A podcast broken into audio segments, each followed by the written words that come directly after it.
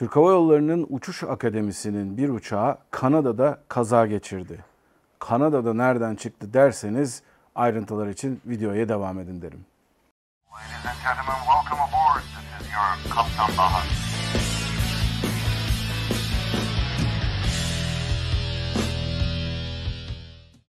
Herkese merhabalar arkadaşlar. Ben Kaptan Baha Bahadır Acuner. Yepyeni bir Kaptan Baha yayınında sizlerle beraberiz. Geçtiğimiz günlerde basında hiç de yer almayan bir kaza haberini paylaştım sizinle.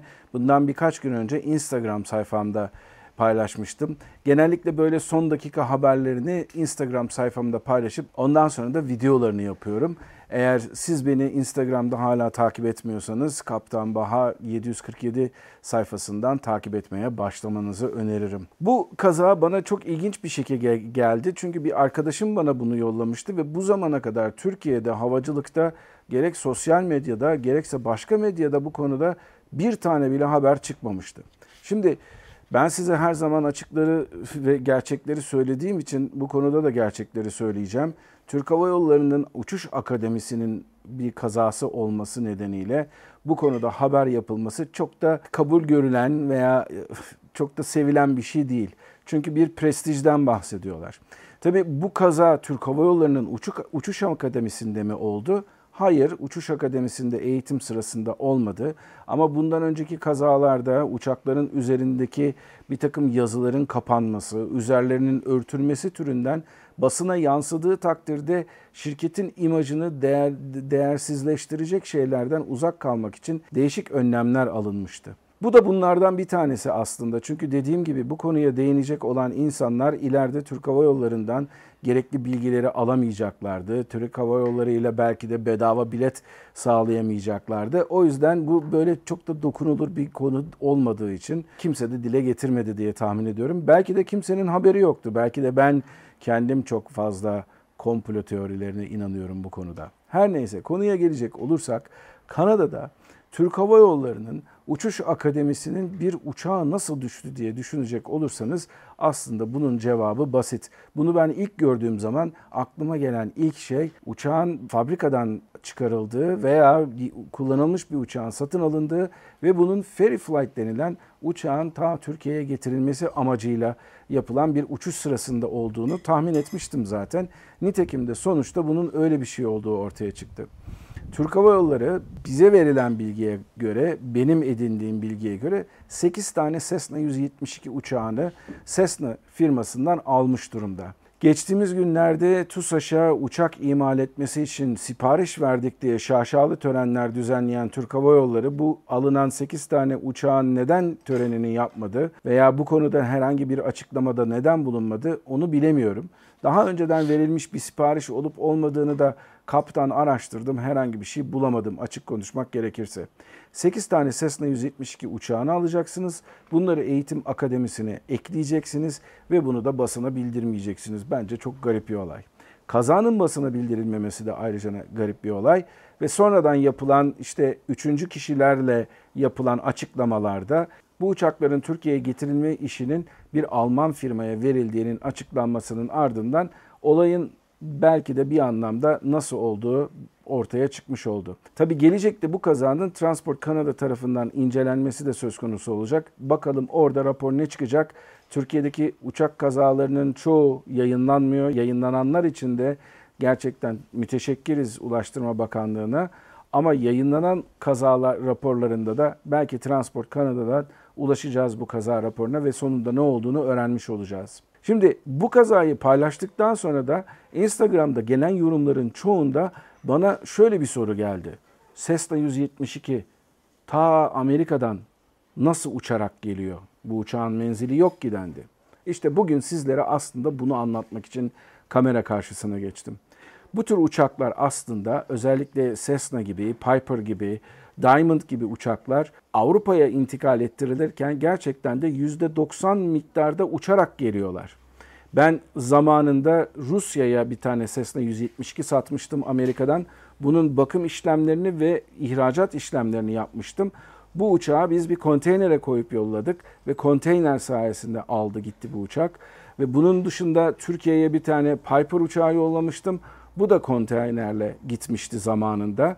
Ve uçakların küçüklüğünden dolayı ve aynı zamanda da bazen konteyner seçeneğinin daha iyi bir seçenek olması nedeniyle konteynerlerle de götürmek mümkün. Bunun karşılığında da gideceği ülkede konteynerden çıkarılan uçağın parçalarının toplanması işlemi var. Bazen bu iş gerçekten de fazla miktarda maliyete yol açtığı için veya aynı zamanda yeni uçaklar alıyorsanız yeni uçakların garantisini ortadan kaldırdığı için bu şekilde uçakların teslim edilmesi tercih edilmeye de biliyor. Örneğin bir 172'nin kanatlarını söktükten sonra Amerika'nın neresinde olursanız olsun ondan sonra doğu yakasına gidiyor. Oradan gemiyle, konteynerle artık Türkiye'ye hangi yoldan gelecekse de geliyor. Daha sonra gideceği yerde tekrar uçak kanatlarıyla beraber konteynerden çıkarıldıktan sonra arkasından da kanatları uçağa tekrardan monte ediliyor. Tabi bunun için bunları monte ederken yapacağınız şeyler arasında aynı zamanda uçağın yakıt hatlarını, hidrolik hatlarını vesaire değişik uçaklardan söz ediyorum. Bağlantı noktalarını da doğru bağlamanız lazım. Bunlar da gerçekten de hem emek yoğun hem de aynı zamanda teknik bilgi gerektiren şeyler. Bunlar bazen hem de uçakların yerde kalmasının süresinin de çok uzattığı için tercih edilmeyen şeyler. Şimdi uçarak getirdiğiniz zaman bu uçakları değişik metodlar var. Atlantik'i aşmanız lazım ve bu Atlantik'i nasıl açacaksınız?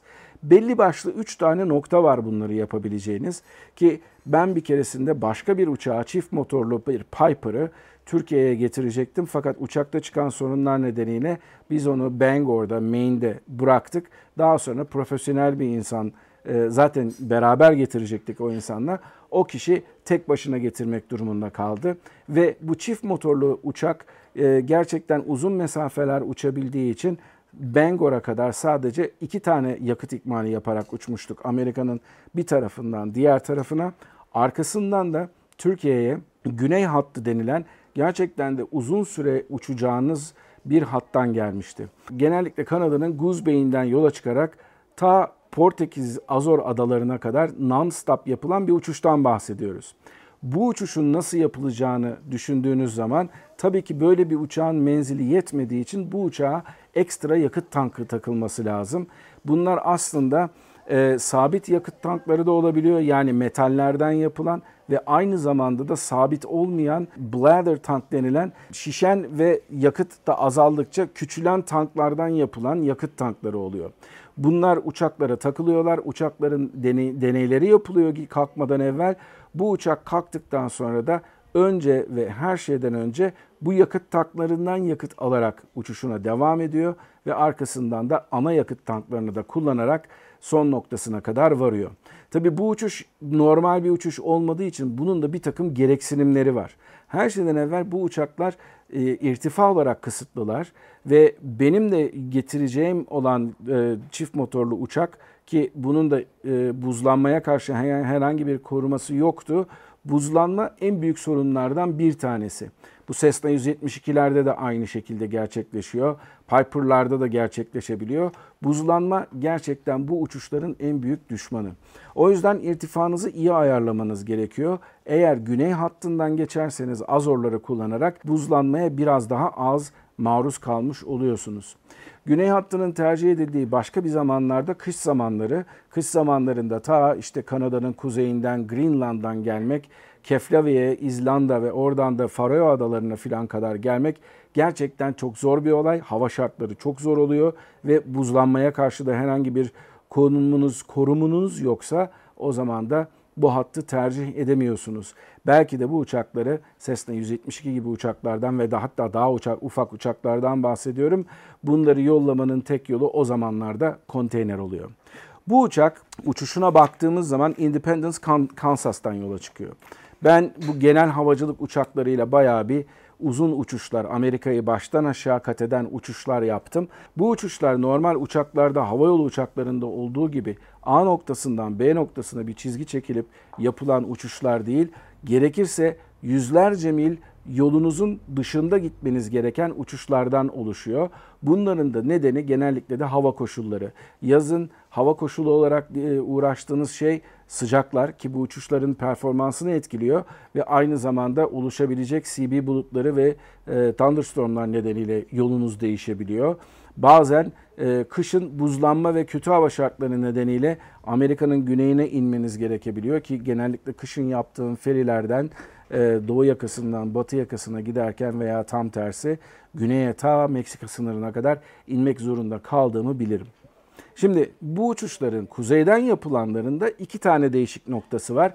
Bu nokta bir şekilde İzlanda'da buluşuyor. İzlanda'da buluştuk, buluşmadan önce de Kanada'nın ya kuzey tarafından ki bu uçuş da öyleymiş Iqaluit'den e, devam edip ondan sonra Greenland'ın batısına, Greenland'ın doğusuna oradan da arkasından Keflavik'e devam ediyor.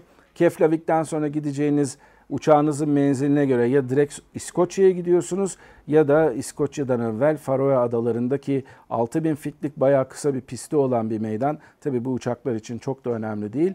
Ee, orada bir yakıt ikmali yapıp arkasından ana kara Avrupa'ya doğru devam ediyorsunuz. Bu uçuşlar aynı zamanda son derece masraflı uçuşlar. İniş kalkış paraları açısından bu meydanlara gerçekten de azınsanmayacak miktarda para ödüyorsunuz. Bunun dışında uçakta bulundurmanız gereken bir takım zorunlu ekipmanlar var.